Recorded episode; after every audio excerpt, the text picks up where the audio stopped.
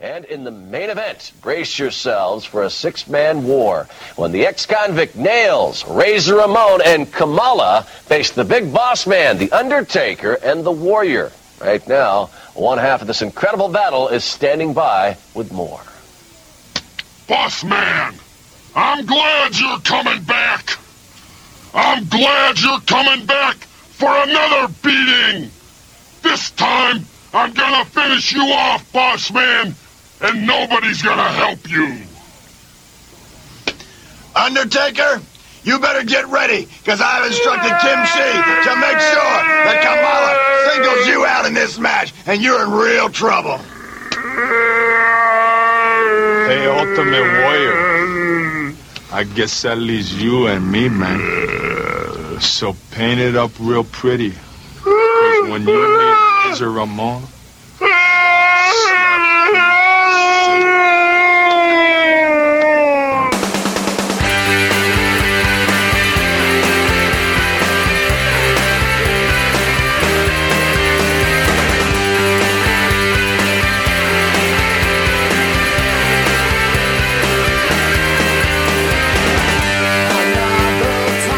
It's a mezzanine sleepover, and name name me a more iconic trio. Hey, it's Nails and Razor teaming up with Chewbacca, apparently. All like moaning over his promo. Terrible. Ah, Terrible. so good. Uh, I am uh, your pal. My name is Slip with Five Eyes, or Slip. I'm uh, at, at megamix.com on the old Twitter, and uh, we're your hosts here on episode. What episode is this? 152. 152? 152. Nice. Can you believe it? I cannot. Amazing. Uh, you know what? I would think that you, well, you told me that. If you told me 152 episodes, I'd call you a liar, but we don't lie on the show. no, we don't. Go find the t shirt at mezzaninesleepover.com. yes! All our t shirts for sale. Uh, so, uh, shockingly enough, today we're going to talk about pro wrestling.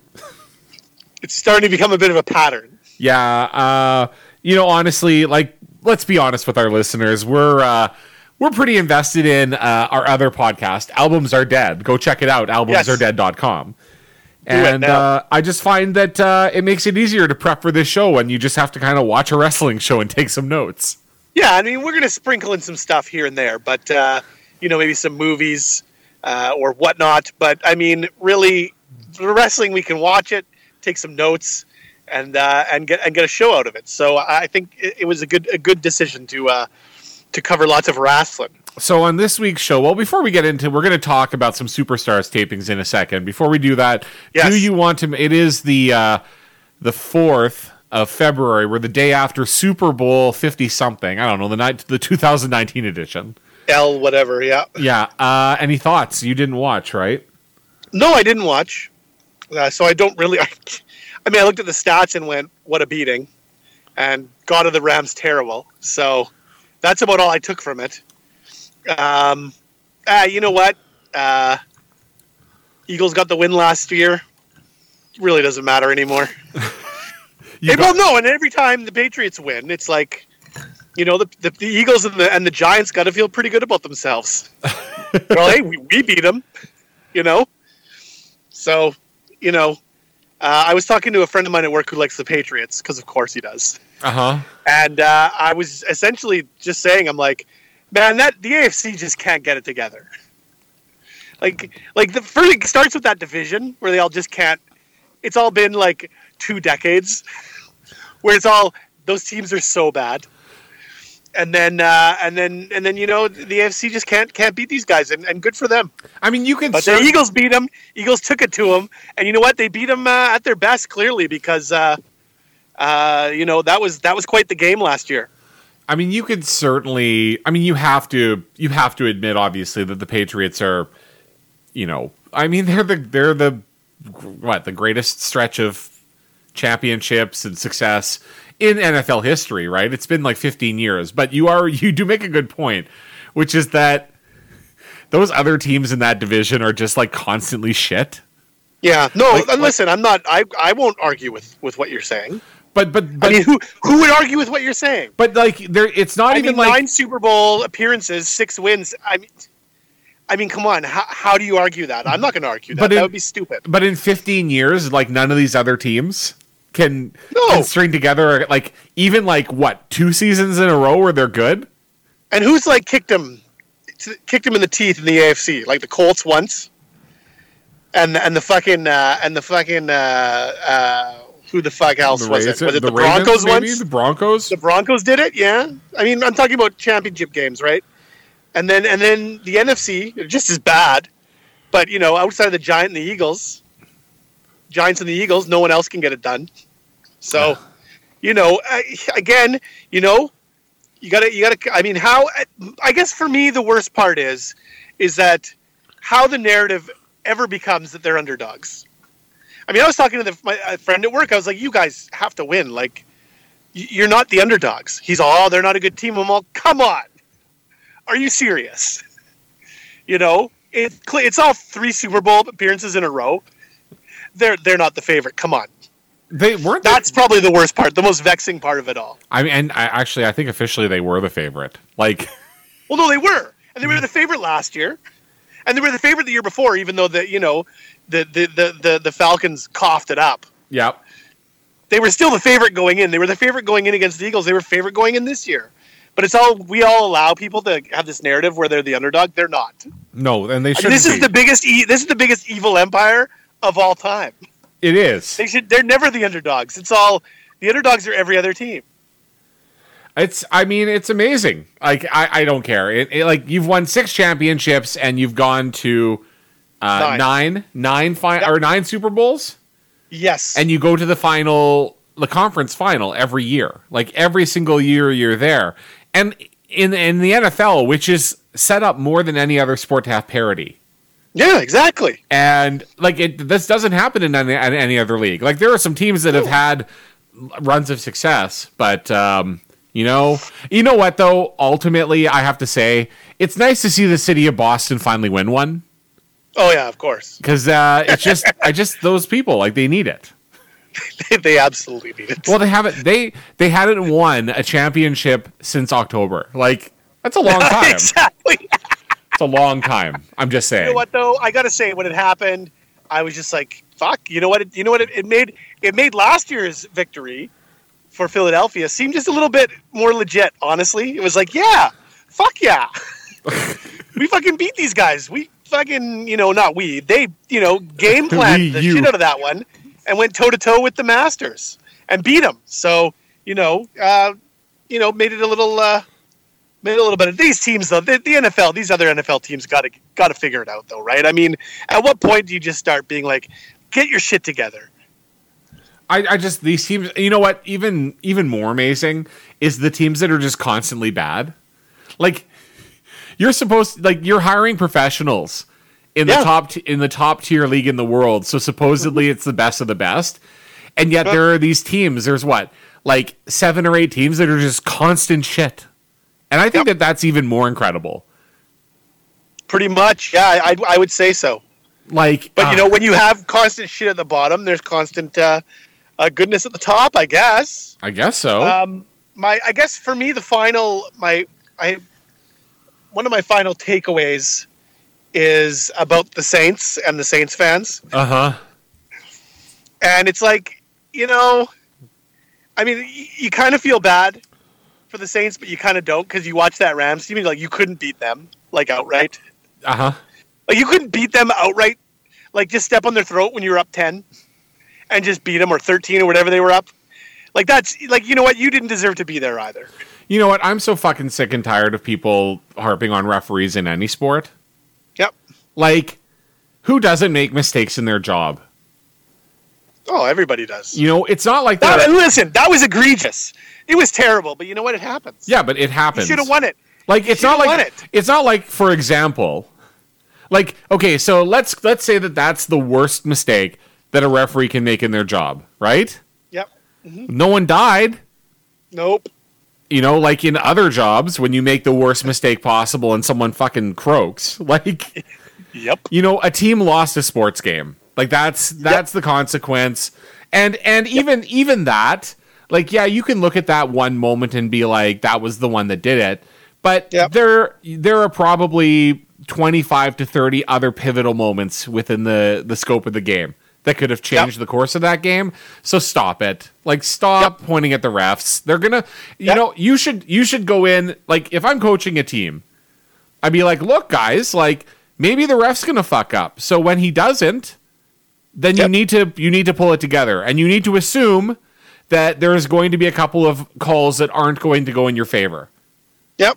and that's and that's it then you move on and Yep. and fucking the teams did like they bitched a little but the teams essentially moved on right Yep. hmm and they're gonna look at these rules in a few months and they're gonna they're gonna be like ah whatever Well, yeah, it should have been called. I don't know what you change a rule. yeah It was a missed call. It happens. Move on. Um, but you know, I, s- I mean, we I saw this it, was like two weeks ago. It was like, it was like, okay, the Patriots up against Andy Reid. it's like, yeah, they're gonna win. and then this week it was like, who who who didn't see Jared Goff only passing for 58 yards through fucking three quarters, like in a Super Bowl? Like it was it was so easy to see exactly how this was going to play out, and people acted shocked, and it was like, come on. i don't know i mean the I mean, Rams- if they had been New Orleans in the, in that game, I think it'd be a completely different game, but they weren't, so it's the way it is.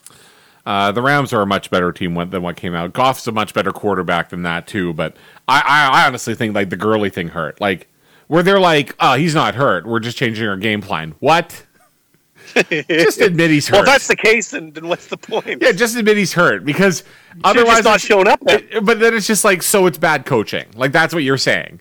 Is that is that the coaching is really bad because the best thing that your team has over the course of uh, the season you're not using it? No, the guy's hurt. And I know you're supposed to hide it in football, but it's like y- yeah, you hit it really well.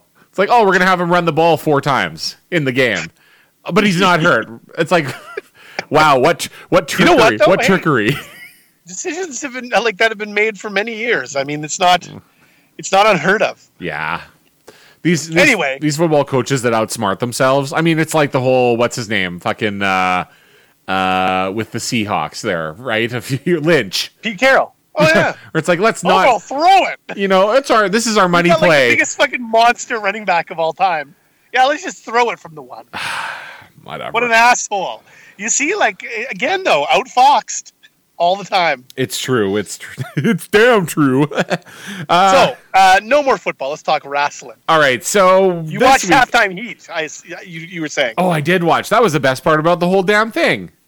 Uh, yeah, they, they, had didn't have they didn't have a whole lot to out outshine. No, they did this. Uh, they did the WWE Network did this main event. They did it in the Performance Center. So apparently, what happened was, you know, they they brought in they set up like bleachers and they brought in like friends and family Yeah, and they watched the Super Bowl and then at halftime, like dudes just had a match. And I thought that's kind of cool because we would totally do that in our backyard wrestling.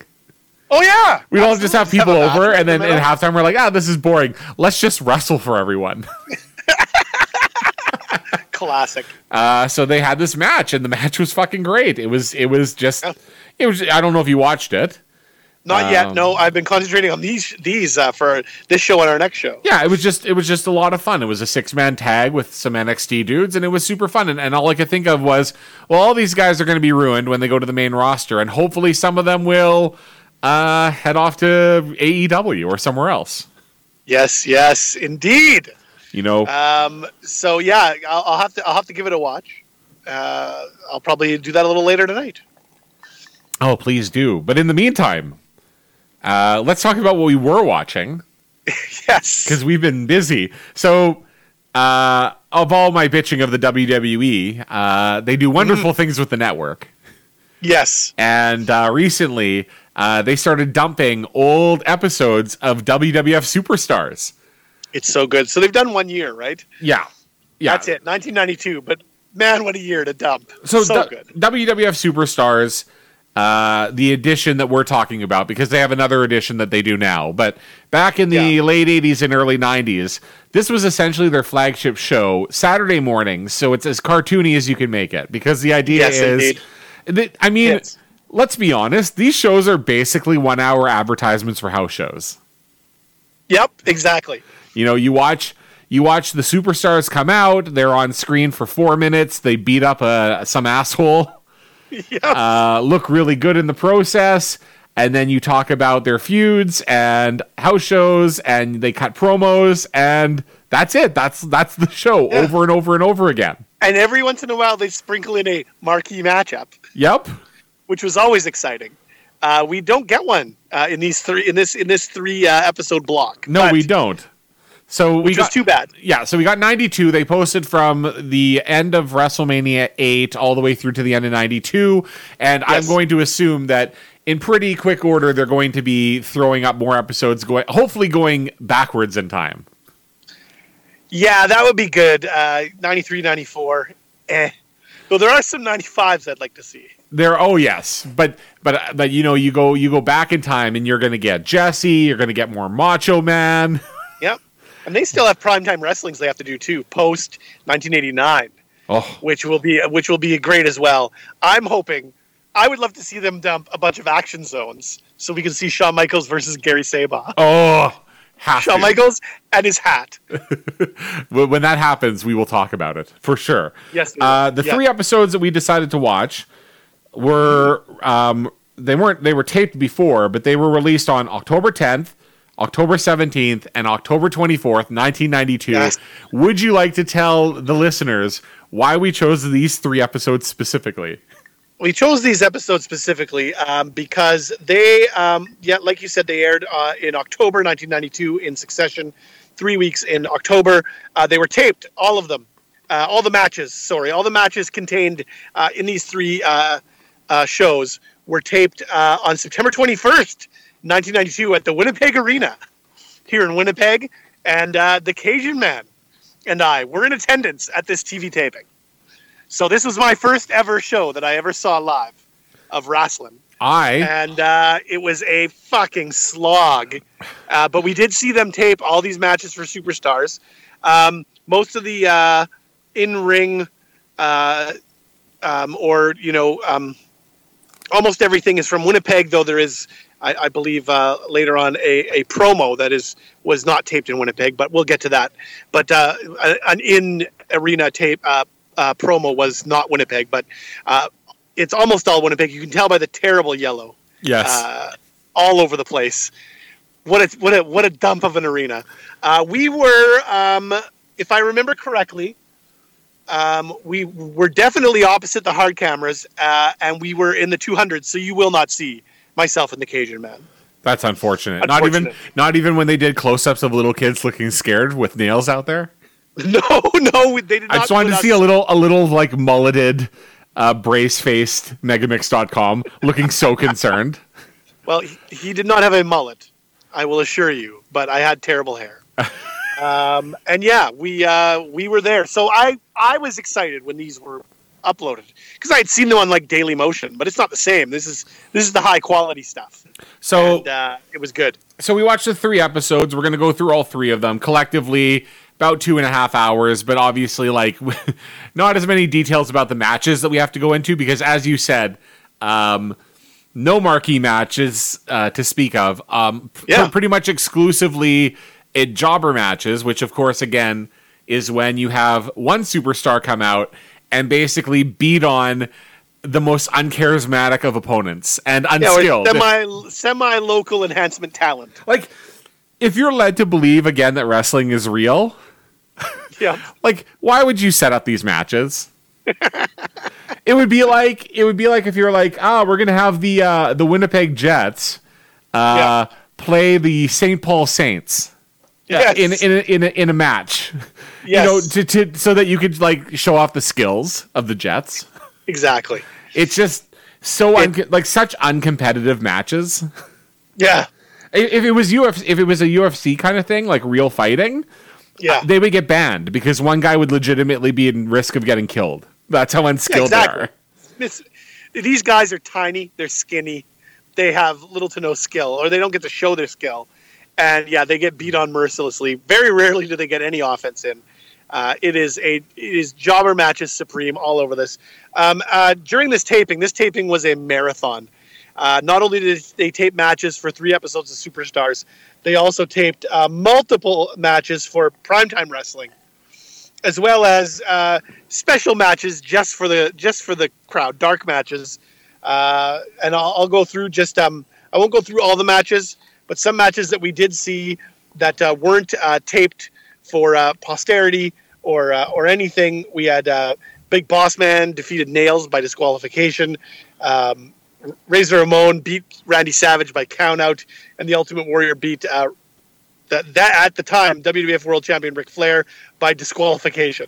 Ooh. So, just three big name matches. Uh, each one ended uh, in a either a DQ or a countout, and then there was other matches sprinkled throughout. But it was so boring for the most part. uh, should we go through the episodes one by one? oh, absolutely. All right. Uh, we both have notes. So Yes. Uh, we start off WWF Superstars, October 10th, 1992. On a Yep. lot of episodes, uh, including like later episodes coming from Saskatoon and earlier ones coming from Hamilton, they Yes. go out of the way to name where they're coming from. In all Yep. three of these episodes, no mention whatsoever of Winnipeg. No, they do not. Um, you would you would have to know that it's it's well though we'll get to it later on. There's there's some clues. Uh huh. Uh, just as an aside, quickly, um, again not mentioned on the broadcast, but uh, the attendance a solid six thousand on that evening, according to the history of WWE.com. Uh, and you know we were talking off air before we started recording. I was looking through the kind of the years around this time. Winnipeg, a lot of strong houses for WWF at the time. Uh, in 1993, they came in June. Uh, the day I, um, I can't remember. I can't remember the exact date because I'd have to go pull up the page in their long pages, these history of WWE results pages, because there's just so many shows. But again, like a 68, uh, 60, uh, 6,800, uh, 68,000 people. 60 6,800 people for just a house show. Oh. where in other cities, you know, 1,200, 1,300. Uh, there, there was, you know, I, I looked at one in '96. Do you, did we? Did you? Um, it was it us that went to the one that was during the X in '96? Yes. The, the the the day before SummerSlam. I Yeah. mean, uh, King of the Ring. Yes. Yeah, that was like five thousand people. Now that was a free show. Yeah, that was But free. again, but again, you know, people went and watched. Yep. Uh, Winnipeg, not not not uh, not, you know, fair, kind of a bit of a hotbed for wrestling uh, throughout the uh, throughout the uh, '80s and, and, and early '90s. I must say, looking at the at the at the, uh, at the attendance, so uh, so good for Winnipeg. But anyway, yeah, you wouldn't know this was Winnipeg unless you knew it was Winnipeg. They did not mention it. uh, so we actually. Oh, can start- I can Yeah. I just interject quickly for those who don't know? I mean, uh, the WWF would come and they they wouldn't, you know, have a live show every Saturday morning. They would they would pre-tape in blocks at this point in blocks of three weeks at a time. So they would record three shows in one day, and then they would uh, record all their um, interviews and uh, like like backstage interviews and video packages and insert them in. Uh, but the matches that they're showing are all taped on the same day, even though they're airing on three different weeks. And so they pretend, and you'll see as we go through these shows, um, Yes. important pieces of history take place. Uh, th- and again, this show was taped in September, but over the course of October, something very important happens. And so they have Yes. to weave in the story through the final produced product that they put on television. Yes, indeed. Now, also the announcers are not in. That's Vince McMahon, and Mr. Perfect. We're not in the building. Uh, they would record that all afterwards, making it look like they were in the building. Um, also, uh, just as a side note, the next day they would go to Brandon at the Keystone Center. Put and apparently they packed six thousand people in there. That's dubious. Uh huh. And uh, I don't even think there's and six thousand recorded a bunch seats. of primetime wrestling matches and wrestling challenge. Oh, they did have a Raw there once, right? So That's that's true. The, the site of the battle royal to see who would be the new intercontinental champion. Uh, so, Anyway, so we start enough off the, interruptions. we start off the show uh, right away in, in the event center. Yes. Uh, this would be Mean Gene Okerlund, R.I.P. in peace. Uh, Yes. He is in basically like the production truck, right? He's got all the monitors and uh, behind him, and he makes the announcement that at the Survivor Series, uh, the upcoming pay per view, which is still a month and November. a half away, yeah, it's crazy. uh, he announces that the main event is going to be Razor Ramon and Ric Flair taking on the Ultimate Maniacs, which would be the Ultimate Warrior and Macho Man Randy Savage.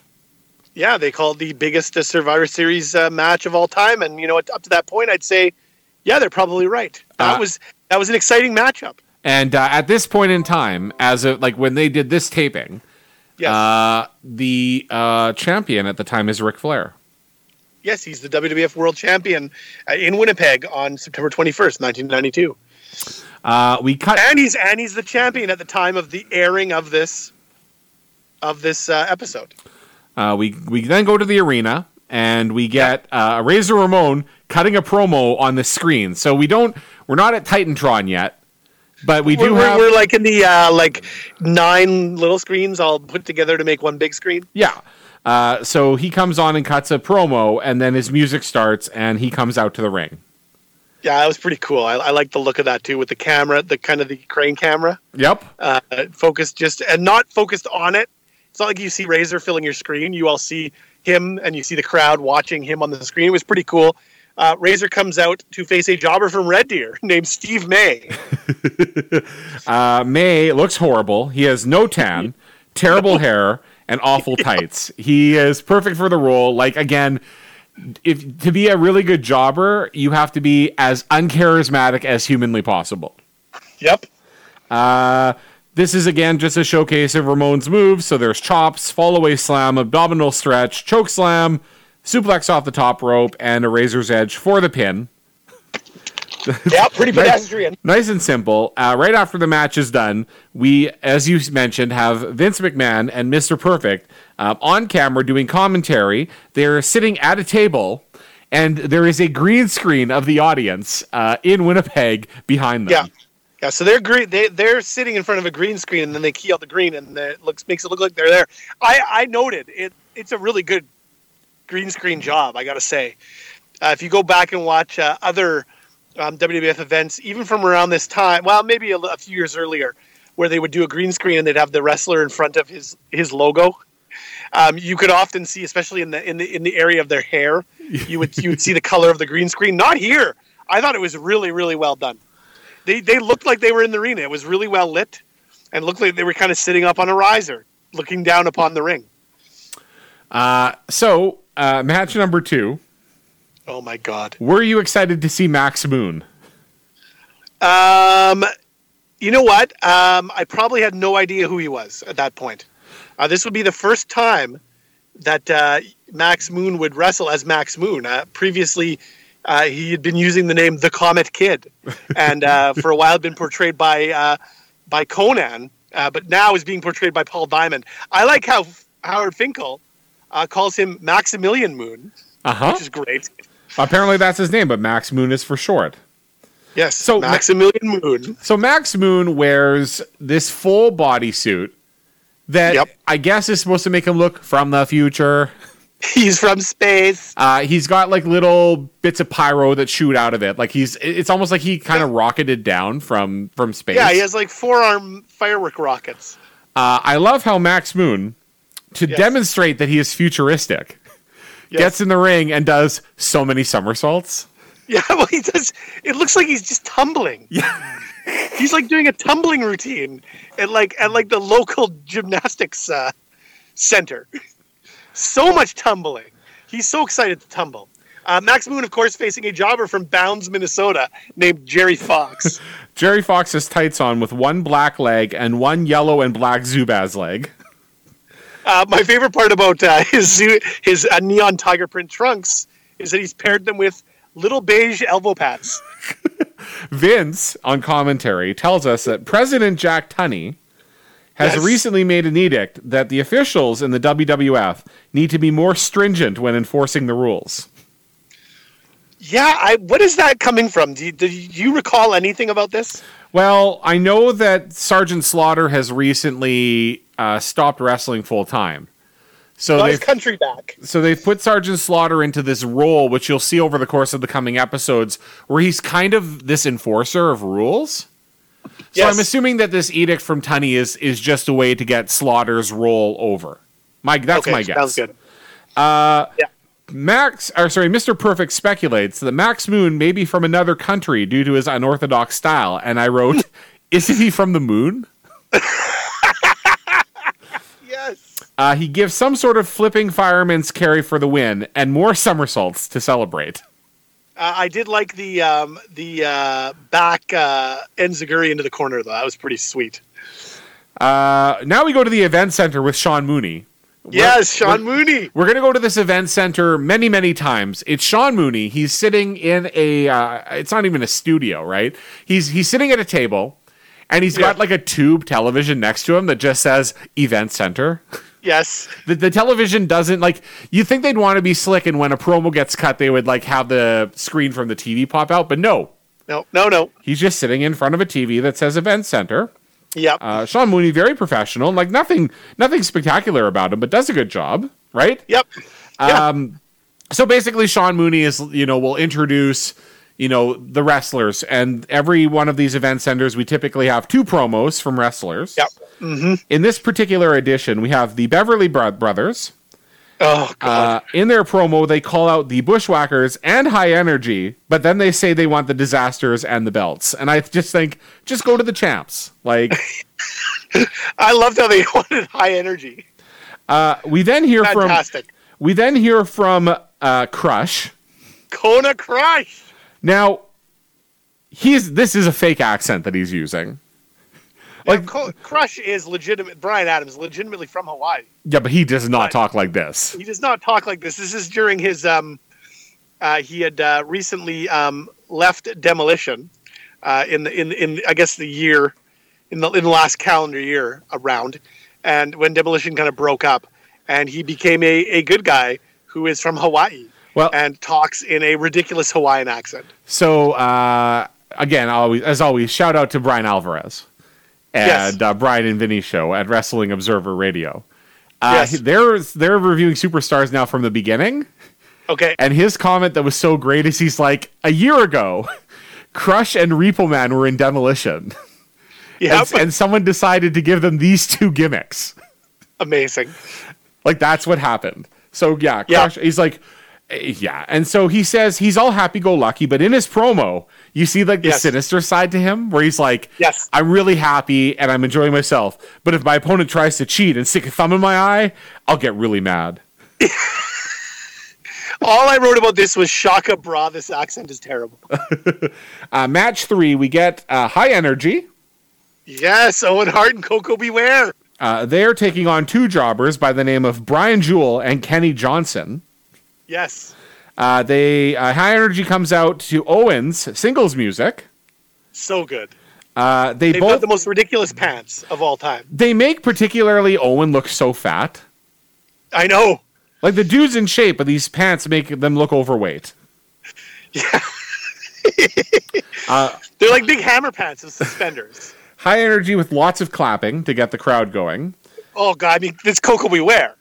It's all clapping. I mean that's half the gimmick. Uh, I would be remiss if I didn't mention Bill Alfonso citing as the referee. Uh, I then uh, I basically say that uh, they they do a bunch of moves and uh, they win the match when. Ba- uh, what's it? Owen hoists up one of the jobbers, kind of like uh, Anvil used to for the heart attack. Basically, yep. And Coco comes off the top rope with a missile drop kick, and then Owen does like a flip over for the pin. Yeah, the rolling cradle. He gives the rolling cradle. Um, I would. I also would like to say Brian Jewell, a tremendous stash and mullet, and also he has on his boots what appears to be paper bag boot covers. I know this was supposed to be some kind of like cowboy deal, but they look like paper bags. I love these jobbers so much. They're so good. Vince says that uh, High Energy's trunks are impressive, and Mr. Perfect says they're the worst trunks ever. And I would agree with Mr. Perfect. Yeah, he says they're the worst trunks he's ever seen. McMahon.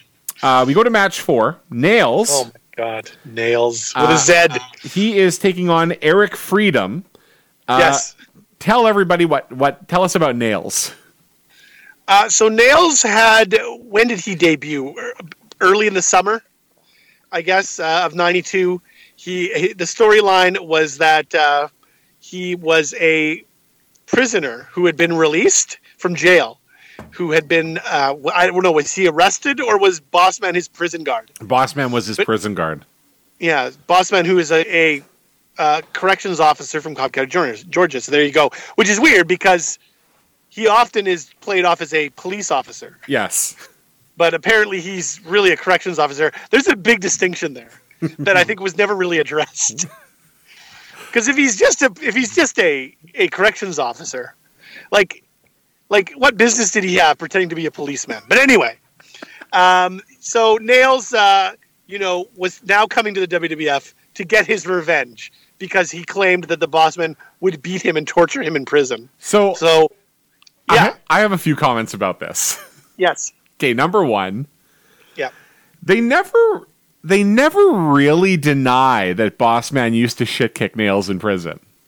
No, they don't. Like at one point, so when Nails comes back, he delivers this like epic beating to the Boss Man, which we'll we'll talk about. yes, Where the Boss Man's actually out of action for a period of time because Nails beat him so brutally. yes, And when the beating is happening and they show it, Vince at one point is like, "Well, even if the boss man beat him, this is still uncalled for." so, and also, like the boss man came into the federation as a heel, where he would handcuff his opponents to the ring the ring ropes and beat them. yes, So it's kind of like it's it's plausible that he did beat on this prisoner.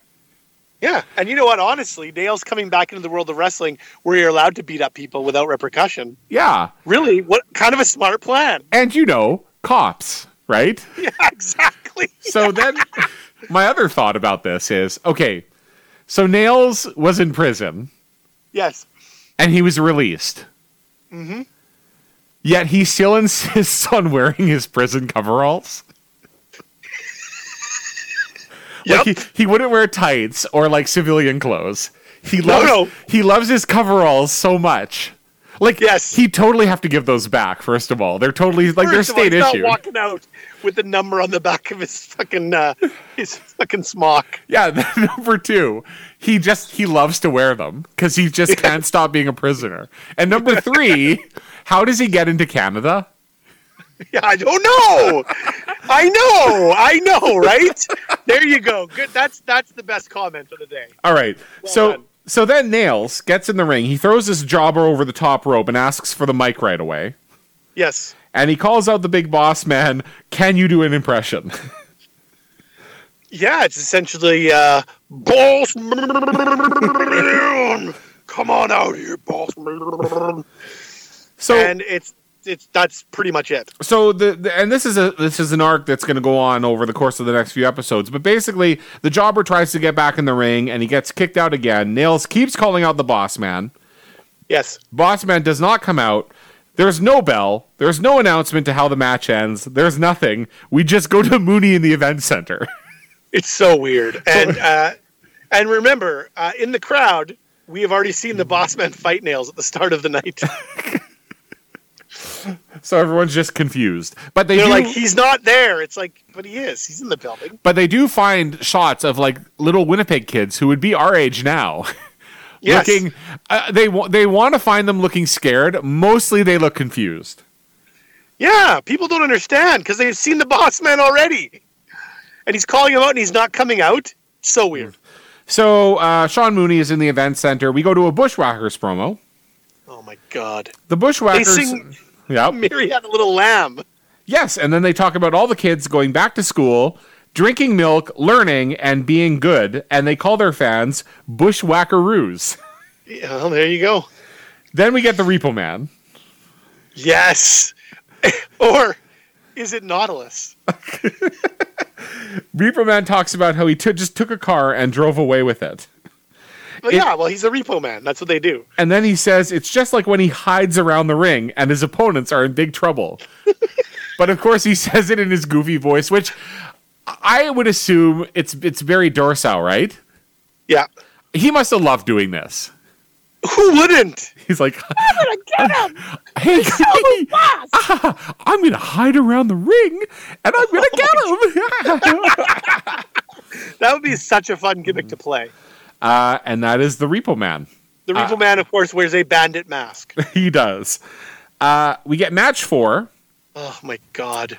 This is interesting. Lance Cassidy versus Tom Stone. If you don't know who either of these guys are, I totally understand because Lance Cassidy is the featured star here who would have like he he couldn't have even had a month's worth of a run. No. Cup of coffee. uh-huh. Uh, Cassidy is Steve Armstrong, who is uh, brother of the Road Dog and, and a Yes. member of the Armstrong family. There you go. Tom Stone from Baton Rouge, Louisiana. That's about all I could find out about him.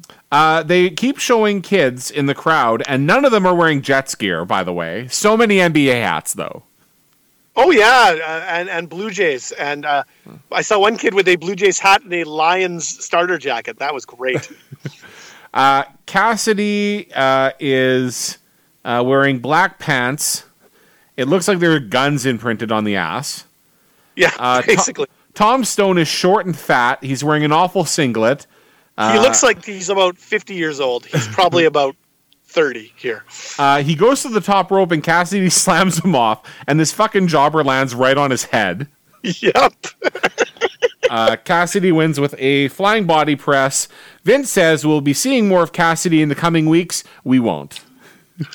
No, we will not. Uh, Cassidy uh, would stick around doing dark matches and matches here and there for a few months, and then he'd be gone. He never was on a real show. Uh, we then go to Sergeant Slaughter, who is in the uh, in the aisle watching the action. He's wearing a suit. Yes. Uh, Gene Okerlund interviews him, and uh, Slaughter says he'll, he's going to bring some law and order to the WWF because I, I mean the Boss Man already does that. I thought, but yeah. Well, no, man, now he's been he's been taken out by nails. Uh, so a 43 year old Bob Backlund is Oh, preparing to is preparing to make a comeback to the World Wrestling Federation. Former uh, uh, WWF champion Uh, for for- six years, right? Six years. Uh, he left the company after losing the belt, and uh, I guess went into construction and got out of the business largely. Yep. And now he's making a comeback at 43. Uh, they're treating him like he's an old grizzled veteran, like uh, like old Same Oh, man. age as AJ Styles, I think, right now. Uh, like yeah, there there are quite a few 43 year olds, right? yes. Uh, Backlund does wonder how he's going to fare in the new WWF with all its flash and flamboyance. This is so bad. Uh, we then go like to this like and you wonder why his why he flopped completely early on i mean this kind of stuff is why like no one gave a shit uh, we go to match five: Kamala versus Kevin Kruger.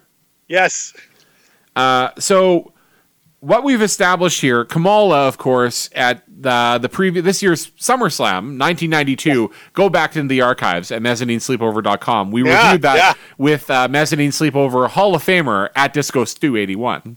oh yes and we got some some some great uh so a great perspective from Stu on uh, from being in a, in attendance at Wembley that day. Uh, so Kamala had taken on the Undertaker at that event. The Undertaker had uh, ro- risen like a zombie from Kamala's big moves, and now Kamala, who is a savage and doesn't understand how the world works, is scared of the Undertaker. Yes, Uh, so Harvey Whippleman introduces the fearless Kamala, and Vince is sure to remind us that Kamala is indeed scared of the Undertaker. yes, Uh, the Undertaker then comes onto the big screen and tells Kamala to rest in peace, and Kamala is scared. the crowd goes nuts for the Undertaker because people up at this point so bored. Uh, the jobber nails Kamala from behind, and Kamala no sells it, and then he beats up the jobber. Yes, Vince speculates that it must be difficult to handle Kamala, to travel with him, and to go to restaurants with him. and I just thought they should have done a vignette of like Kamala going to Burger King. well they did all those vignettes. Remember Invasion of the Body Slammers where he's bowling? That's right. and he bowls a strike at the end. of course he does.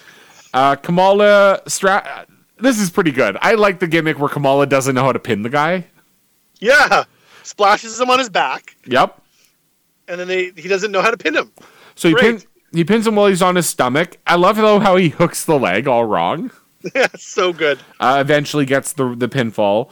Uh, and then Paul Bearer comes to the ring with the casket, and Kamala is scared, and he scurries out through the crowd. And I thought, you know what?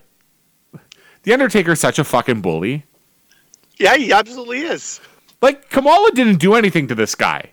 They had a match, and Kamala, you know, gave him lots of big moves in the match, and uh, and now he's now he's stalking him. Yeah, like yeah, Kamala didn't start this. They were booked in a match, and now the Undertaker's all just bullying Kamala. He is I feel bad. absolutely. Match six. This must have been very exciting. Bret Hart versus Bill Jordan. Hart gets a pretty big pop. Like, That was pretty sizable. So well done, Brett. Uh, he is uh, days away from a big milestone, which we're going to get to. Yes, we will. Uh, Bill Jordan is hairy. He's out of shape and he's white as a sheet. Uh, Brett, Brett, Brett tries to get him up for the inverted atomic drop. He can barely go up for it. Brett must have been Yep. frustrated with this guy. Oh, I, I can't imagine. I always wondered, like, what is the, like, what's it like backstage when you get paired up with a jobber? You're like, okay, I'm gonna do some moves, and like, and like you, you've never wrestled them before, and he's just got it. You're kind of at the, at, you know, you're kind of at the mercy of how well the jobber can sell. Bret Hart keeps working this dork over and gives him all of his signature moves while like smiling Yes. at the crowd. Bret, such a sexy smile. like you could tell how this guy like lured in so many rats, right? Oh my god! I, I mean, you know, so so over So uh, with the ladies. so this beating goes on a little bit too long. It's like you don't need to do this many moves, Bret. Yeah, Finally slaps a three shar- minutes and twenty five seconds is about the limit here in these matches. uh, slaps a sharpshooter on and gets the win. Yeah, We go back to the event center. yeah, Uh, Mooney introduces the model. yes, He is doing a promo in a raincoat and umbrella.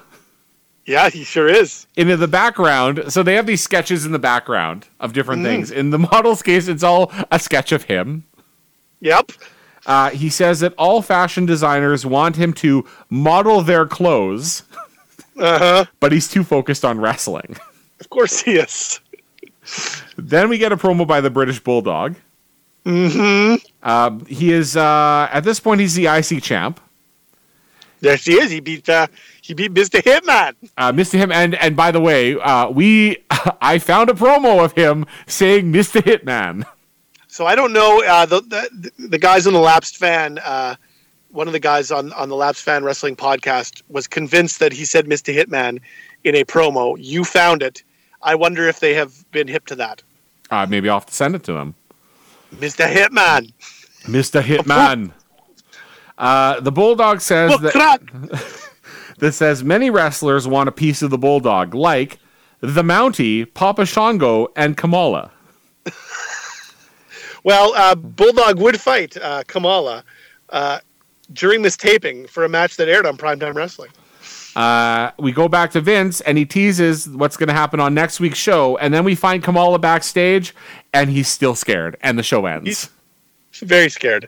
Um, pretty pretty pedestrian show. Not a lot to it. They had the big uh, Survivor Series announcement. Uh, things are going to get a little more interesting though as we go along. Uh, Superstars, October 17th, 1992, and we start off with something very, very big. Yeah, they open with an interview with Bret Hart um, in in the arena in Saskatoon Yes. uh, from the same night that he won the WWF title from Ric Flair um, during a TV taping in, Sas- in Saskatoon. Um, they they talk with Brett about winning the title, and uh, the crowd is of course there, and they're they're loving it because it, it clearly just happened. Uh, Brett, you know, maybe not not the best promo, but that dude fucking loved wrestling, and you can tell. Uh, he does mention that Stu, his father, used to beat him up as a kid. So That's amazing. that's great. he like, gives that credit to Ric Flair. He thanks Ric Flair, which I thought was a kind of a cool touch. Which you, uh, you know, listen, this is a, a significant uh, era, uh, changing kind of an, of an era in WWF right here, and um, you know, uh, which kind of moved them to the kind of next uh, next part of of their existence, and you know, into the kind of the next era, the next generation, so to speak. huh? And um, you know, I thought it was kind of cool. He did a little thanks to Ric Flair. It kind of showed, uh, you know, this is a different kind of uh, of wrestler that's going to lead the company. Not so it's not as cartoony as as as as as, as it would have been in the past. Uh, we cut to Vince and Perfect in Winnipeg. Yes, And Perfect is so unhappy about the title change, he claims that Ric Flair was sick before the match. and all he can talk about is he can't believe it happened in Saskatoon. No, he can't. And Vince just taunting Mr. Perfect throughout the show. It's really it's really good. Like this is a good episode. Uh, match one Shawn Michaels versus Steve Gillespie. Yes, Uh, Shawn comes out with Sherry and his old music, where Sherry is singing Sexy Boy. yes, Uh, this jobber is amazing. He's got a horrible singlet on. He looks like he's about 140 pounds. Like he's so much Yeah. smaller than Shawn Michaels, who's not a big guy. who's not a big dude. No, Uh, Shawn Michaels, arguably the best worker in the company, works the guy over quickly and then gives him a chin lock. but then he grabs a headlock. He brings Gillespie over the ropes, and all taunts him into Sherry's mirror. That's that's great. I mean, this guy's been a heel for like just under a year, and so coming into his own. Uh, the jobber makes a brief comeback, but then Sean hits him with a top rope clothesline and a super kick, and then he hits his goofy suplex thing, which would be his finisher for you know a year and a half or something until he made the Yeah. super kick his finisher. The uh, the, the teardrop suplex. Um, also, they tease Michaels getting a, wor- a WWF title shot. Uh, wink, wink. That's to come. Uh, so we go immediately to the next match. Before before Oh. though, what I what I haven't mentioned is on Superstars is following the match they show the replays, and then what they do is they usually show the dude coming to the ring, uh, and then like we'll do a freeze frame, right? Mm-hmm. And uh, this one is great. It's all. I, all I wrote was the freeze frame on Michaels' fucking mug. Yes. so good. He's all got the fucking shit eating grin. Amazing. So we get Tatanka against Brian Jewell. Excuse me. That's uh, New Brunswick's finest, Brian Jewell. Brian Jewell was he? He wasn't in the previous episode. I believe he shows up again later though. He was. He was in the tag team. He was in the tag team match in the previous episode. Yeah, they with, uh, recycled. They recycled That's these right. Mm-hmm. jobbers. Um, Vince and Perfect. he's got different tights on though, Ah, good. and he got rid of the boot covers. Vince and Perfect chastised Jewel for his lack of skill and tactics. Ah, perfect mentions psychology, I believe. Vince also plugs Ico Pro. Uh, yes, Mr. Perfect calls Tatanka Buffalo Breath. yes, he does. I gotta say, Jewel rocking the bucks at one point. That was impressive. Uh, Vince makes reference again to the mere, uh, more stringent officiating and suggests that this is why Brett won the title because we have better officials. Well, you know, uh, they, they didn't allow Perfect to cheat during that match. I would like to say, uh, if you get a chance to go watch the uh, Bret Hart Ric Flair match from Saskatoon, uh, I would highly recommend it. Um, uh, if only for Ric Flair yelling at a fan, why don't you shut your mouth, little man? And you can find it on the network in their uh, Coliseum video section under the title Smack 'em, Whack 'em. Yeah, go watch it. It's it's not a great match, but it's like a pivotal point for WWF. Um, they uh, they continue to talk about, like you said, the clamping down on the officiating. Tonks goes to the top rope, and uh, that's where you spot the uh, the real uh, Bobby Hull and Avco Cup banners, Ah, the, nice. the real ones Uh, he from the hit, real Jets. a- also, after he comes off the top rope with his chop, uh, Mr. Yes. Perfect calls him a sneaky Indian. So bad. Uh, Tatanka wins the match with his papoose to go, a fallaway slam.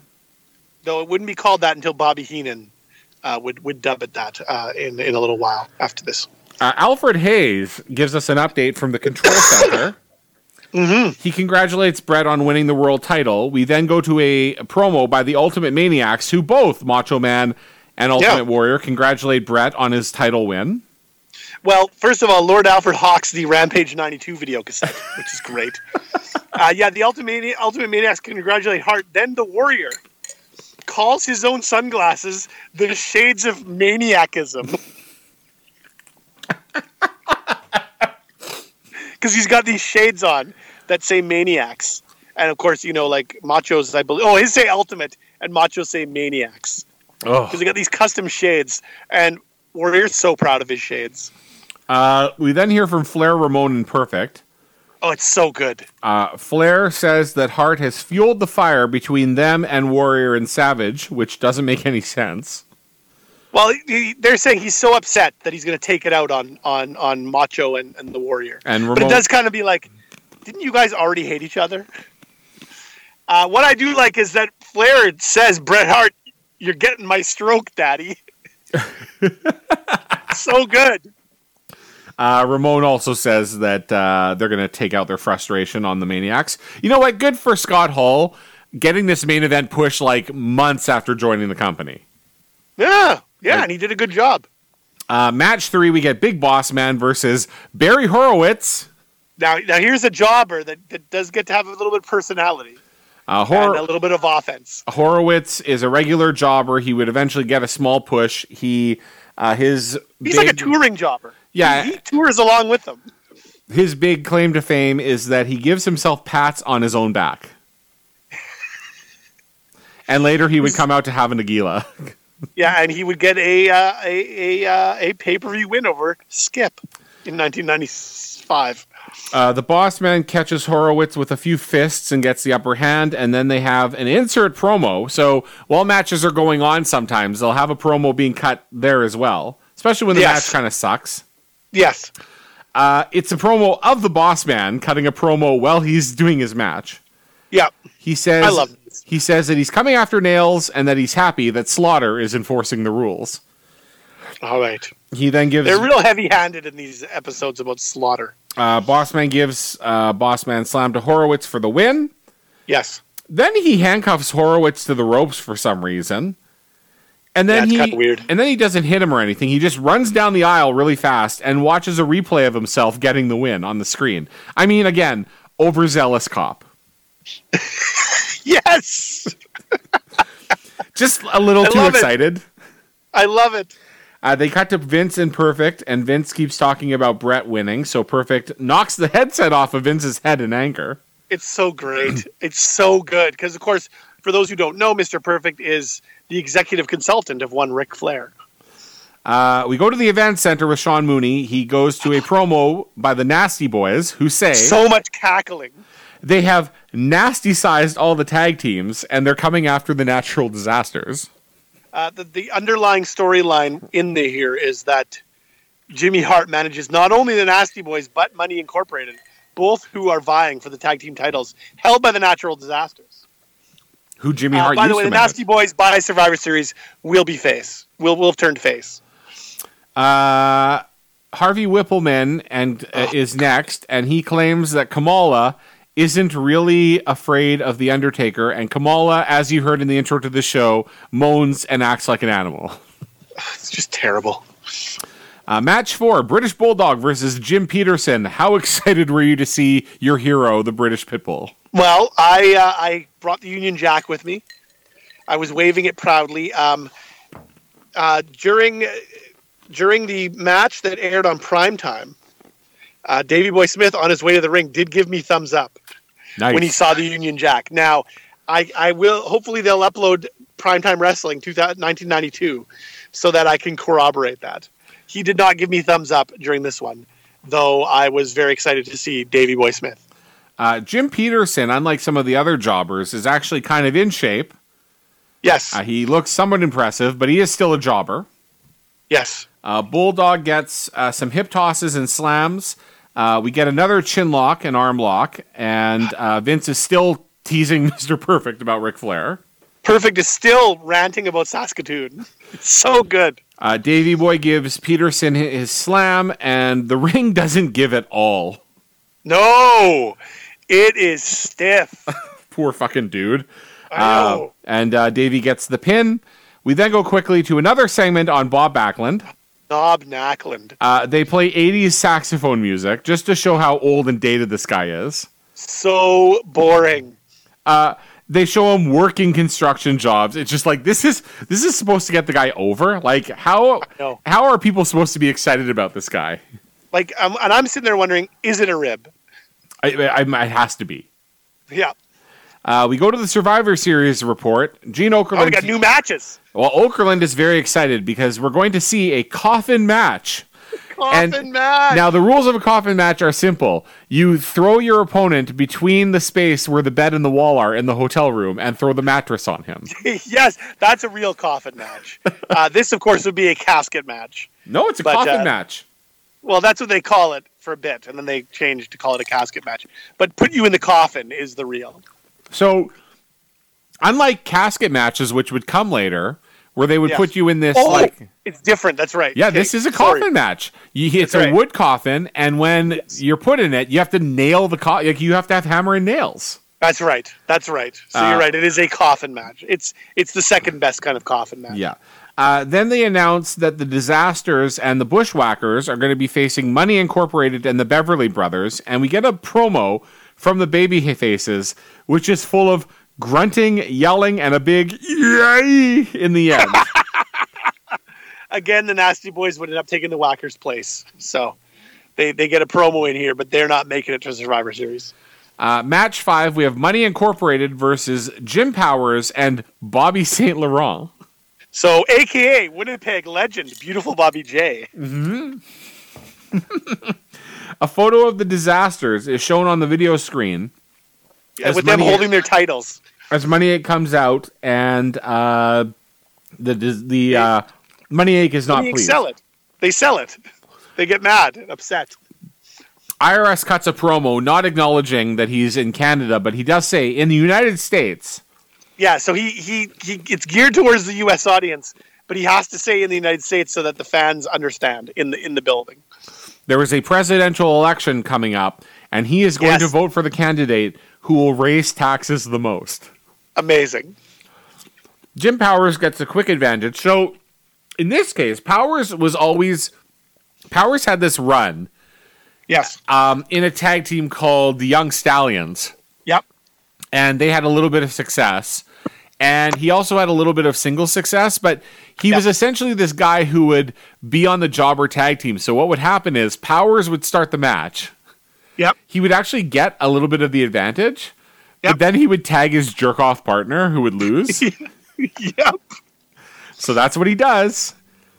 in this case, Bobby J. Yep. Uh, um, if you recall, any any Winnipeg wrestling fans out there, um, what was his? Uh, what were they? Models Inc. Him and Bugsy Slug. oh God. I, Models Incorporated.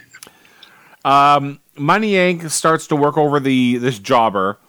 Uh, DiBiase with a nice power slam, and RS hits the uh, clothesline for the win. Yeah, And Vince calls it a necktie. Come on. Mr. Perfect during the match talks about quick tags. Uh, Brett uh, or Vince again congratulates Brett, and Perfect again says Saskatoon in disgust. Yes, he does. Uh, Event Center, we get a promo from High Energy. The gr- the logo behind them is tremendous. Looks like it was drawn by a teenager. Owen tells Coco that their fans give them the energy they need to get to the top. Yes. Coco says that they need to work, dig, and hustle. And Owen says they will always give 100%. They do not call out any opponents. No, they do not. It is a classic high energy promo. Shawn Michaels then tells us that it isn't easy being the sexiest man alive. He calls himself the greatest looking dude in the World Wrestling Federation. He, and he sa- coins himself the Heartbreak Kid in this promo. he does. Uh, he also calls the British Bulldog a bow wow. And he's and then he says that he's going to be the IC champ. Yes. Fucking great. Uh, Vince, uh, then we go back to Vince. He tells us what's happening on next week's show, as always, and show ends. A much better show than the first one. It sure is. And now we go to the third show, October 24th, 1992. Yes. We start Hey, off again. Winnipeg, as as the other two were. Uh, we start off again though with me and Gene in another arena, probably in Saskatoon. Yeah, it's it's Saskatoon on October twelfth. Uh, so they can keep the storyline current. So he is going to do. Uh, he introduces the Macho Man and the Ultimate Warrior who come out. Uh, they are wearing the shades, and as before you said, um, Macho says Ultimate, and the Warrior says Maniacs, and the Is that Warrior, what it says, or is it the other way around? Uh, Warrior says Maniacs. Why? I don't know. It should be the other way around. Uh, the warrior could not look like more of a fucking geek in these shades. oh my god. The Macho Man it works, but for the warrior, no.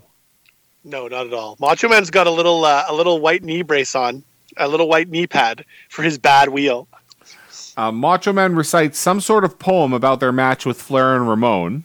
Yes, Ultimate Warrior says that he has visions through the shades that Macho Man gave him, Jesus. and then he does Christ. his usual incomprehen- incomprehensible nonsense.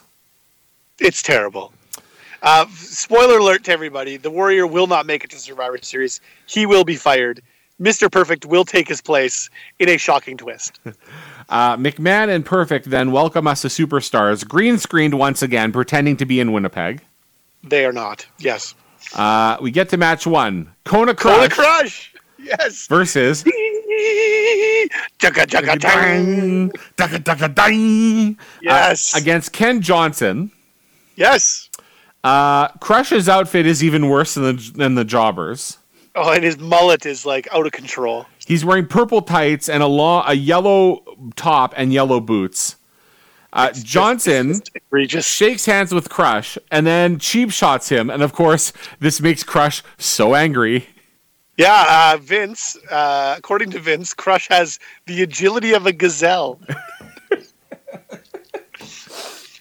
Uh, there's a backbreaker, press slam, leg drop.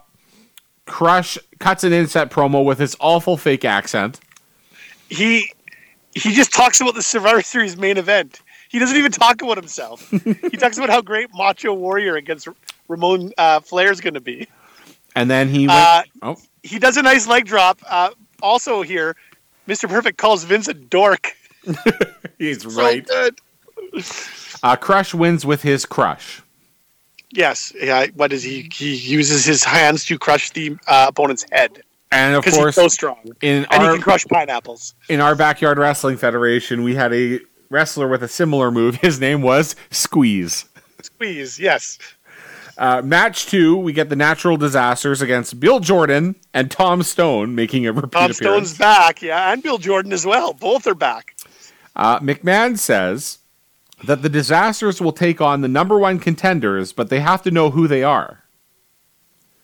So, so we have this story long, or this this uh, this storyline that goes throughout this uh, show, where they're wondering: is it going to be the Nasty Boys, or is it going to be Money Incorporated, who are going to challenge them for the titles? Yeah.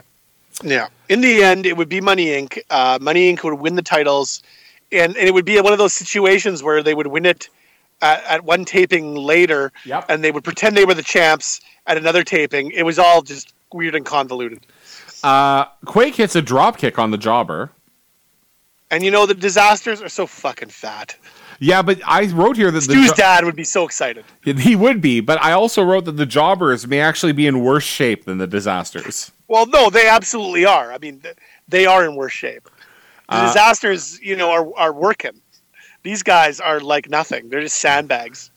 Uh, can you describe this spot where Typhoon holds both jobbers in the corner and then he stands and presses them into the corner and then Earthquake gives a splash, except it's like the least of a splash ever?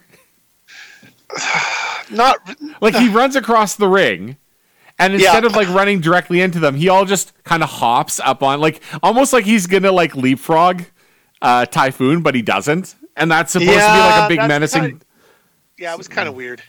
they uh, eventually get the uh, you know each one does their splash there's the earthquake they win the match It's nothing. Yeah. uh, event center with sean mooney we only have one promo it's hacksaw jim duggan he tells us to go out and vote for the next president Fuck Jim Duggan. match three nails is back he's gonna take on scott severin i think is the guy's name God Zappa. scott zappa i didn't know that Zappa? Maybe I'm wrong. i have no They idea have a Chiron for him. i have no idea No, I think it was. It, I, I took a look at the at the uh, at the uh, notes from the results, and it said Scott Zappa. okay But you know, maybe I'm wrong. nails throws a jobber out of the ring Boss Bruin. Yeah, calls out the boss man, but this was fucking great live. yeah so he's Out calling comes the Undertaker's dong. I mean, the Undertaker. So they say he's he's calling out. So in the arena, I guess you just kind of waited until the the Undertaker came out, right? And I Um, seem to recall, like I used, I in my mind, I remembered this being like he did it four times. He didn't. He did it twice. But anyway, o- Uh, on the show, what happens is Nails is calling out the boss man, and Vince says Undertaker is coming out for his match next after commercial. Yeah. So Nails It- better get yeah. out of there. yeah, I, that, in the arena we had no idea. It was fucking great. Yeah. The So Undertaker comes out and people go nuts. so here's the first thing. Nails' match technically hasn't ended yet, and they just start the next match. Yeah, it was, it was a little creative freedom there. Yeah. So Taker comes to the ring. He walks up to Nails. Nails is wielding the nightstick. Taker is not scared because he's a zombie. Uh, yes, Nails is drooling. it's disgusting. They have a stare down. Slaughter comes down to the ring Yep. to ultimately do nothing. Nope. Just Yeah. restore order in quotation marks. but he doesn't. He then leaves. The, well, he stands there as Nails keeps staring down the Taker and drooling even more. Yeah. The um the stare down kind you know for ending up going nowhere was fairly iconic enough that they put it on the cover of WWF magazine. Uh, t- McMahon says that eventually Taker against Nails would make for a great match. I disagree. It would be terrible. Nails would be fired very soon after Survivor Series. For legitimately beating up Vince McMahon. Yeah, menacing him or doing God, who knows what. Then he would then he would sue Vince McMahon for sexual harassment. So great. You know what? Probably happened. Probably happened. Ah, it's a- let me see your Peter. Take those coveralls off and let's see your sexy body. Uh, match four Undertaker versus Jason Helton. Yes. This little jobber scurries over and nails Taker from behind. He gets a choke slam and a tombstone and loses. Taker doesn't even take his duster off. No. Then they put him in a body bag and Taker Stuffed him stomps in a fucking body bag. and then stomps him like a heel. I know it's so weird. Uh, we go to the event center again and we get replays of the same promos from two weeks ago from the Beverly Brothers and the Bushwhackers. Yeah, Bushwhackers doing Mary Had a Little Lamb again. Yes. I love how now again the kids are back to school, but we're already in late no- late October. I know. Uh, we come back to Vince and Perfect, and they interview the Nasty Boys, Yeah. and uh, the Nasty Boys confirm that they are the number one contenders, and they thank Jimmy Hart. They are not. But anyway. Match five, we get the model versus Butch Banks. Yes. The model comes out in his raincoat, hat, and umbrella. So good. Vince starts to He tease. does look dapper. I'm going to give him that. Vince starts to tease Perfect about Flair losing the title in Saskatoon again. Yes. Uh, the model walks over to the jobber with a series of, or works over the jobber with a series of holds and maneuvers. It's super boring. Oh, I mean, it's the model. Come on. Vince suggests the model built his physique using IcoPro. Oh, my God. IcoPro is this like supplement that they were pushing at the time, right? Oh, yeah. I mean, the show before, they're talking about the genius behind IcoPro. And Perfect's like, they're trying to sell it. And you're like, the dude knows. Uh, the model gets the win with the Boston Crab. Uh, they have shots of so many kids giving him the thumbs down. Oh, yeah, of course. Thumbs down to you, model. Uh, Survivor Series report with Mean Gene. The tag match is being billed as the main event, even though Brett is the champ. I'll bet you that Brett is already so irritated. Oh, of course he is. He's like, they're burying I'm me. sure. I'm sure if we if we pulled out his book, there'd be something about that. Um, Razor with the great line: "You think some knee pads and some sunglasses going to protect you? Awesome. Also, Flair calls Ramon machismo. yep. Uh, Okerlund gives us the news that will blow our socks off. Yes. The Bulldog is being challenged by the Mountie for the IC title. You know, and that match never happened. But what the fuck? Uh, the Mountie? The Bulldog says that the only shock that will happen in the match is the one going up the Mountie's spine when he gets power slammed. I thought at first I was. I thought is he going to say shock up his ass? I thought so too. Uh, Hart versus Michaels for the So- world title is also announced, and they both cut dull promos. I thought Michaels's wasn't bad. Okay. I thought it wasn't bad. Brett's was pretty bad. Um, Brett, it's weird. Brett alludes to the fact that the match was already signed before he won the title.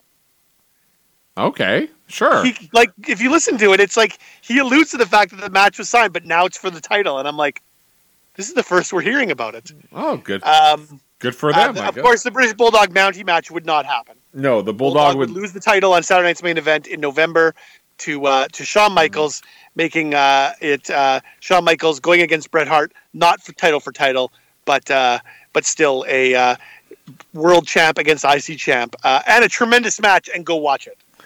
Uh, we then go to match six Papa Shango versus Victor Reed. Uh, this jobber is short, out of shape, white as a sheet again, balding, mullet, wearing a one strap red singlet. My God, Uh, Shango, who is a voodoo master, that's what I wrote. The Voodoo Master. uh, beats on the jobber with a few moves, gives him a shoulder breaker for the win, and then shoots fireworks out of his little staff. Yes, uh, that is a reverse shoulder breaker. By the way, Oh, pardon get me. it right. Get it right. Uh, we go to the event center. Oh, like a Skinner promo. he says it's hunting season where you can hunt deer, bears, birds, and gators, but it's his time to hunt champions. well, first though, he says he apparently he says he's a he's been the champion alligator hunter in the Everglades since he was seven. Jesus Christ. Yeah, now he's gonna hunt champions, and then he cackles into the camera. Uh, Tatanka comes up next. He says he wants to thank the Chiefs for their wisdom and all Yes. the fans for their support. He says that he will always visit the little kids and he will go to the reservations to meet the fans. I'm going to bet that he didn't. Ah, Tatonks. Uh, we then are told that on next week's episode, we're going to get the debut of Yokozuna. Nice. and we're going to get a tag title match. But then uh, the disasters say that the Nasty Boys will not nasticize anyone. But Jimmy Hart comes on and says the disasters will actually take on Money Incorporated. And Vince is surprised by this turn of events, and the show ends. Yeah, and so yeah, that would per- precipitate the um, the uh, the uh, nasty boys turning face. And uh, that's Superstars. Yeah, uh, you know, uh, a fun little run of three shows. Uh, I highly recommend watching them. It's not the quality isn't great, but there's some there's some gold in there. I mean, it's all it's pretty much the same formula. Again, it's just a big advertisement for pay-per-views and for Yeah. house shows, but there's news that happens. You get the Bret Hart title win during this stretch, and uh, the promos are always amusing. And the thing is, the best thing about this is if if a segment is not catching your interest, it's like three minutes long. Yeah, exactly. And you know what I highly recommend is Vince and Mr. Perfect. Highly underrated commentary team. Uh, so that's it. Next week, uh, we're going to talk what are we about doing next week, big man. Uh, in 1986, the WWF ran a, an enormous house show in Toronto, Canada, uh, Yes. during the uh, CNE called the Big Event. Uh, Oh. It was put on. It was not on pay per view, but it was put on video cassette. We It was. we have a copy of it from the network. It's a bad show, but we are going to talk about it. Yes, we are. Uh, this this is a, a running uh, theme on this show. Exactly. So uh, until next week, thanks for listening. I Yep. am Slip with Five Eyes or Slip. I'm at megamix.com. We'll see you in a week with the big event. Good night. Ready? Go. It's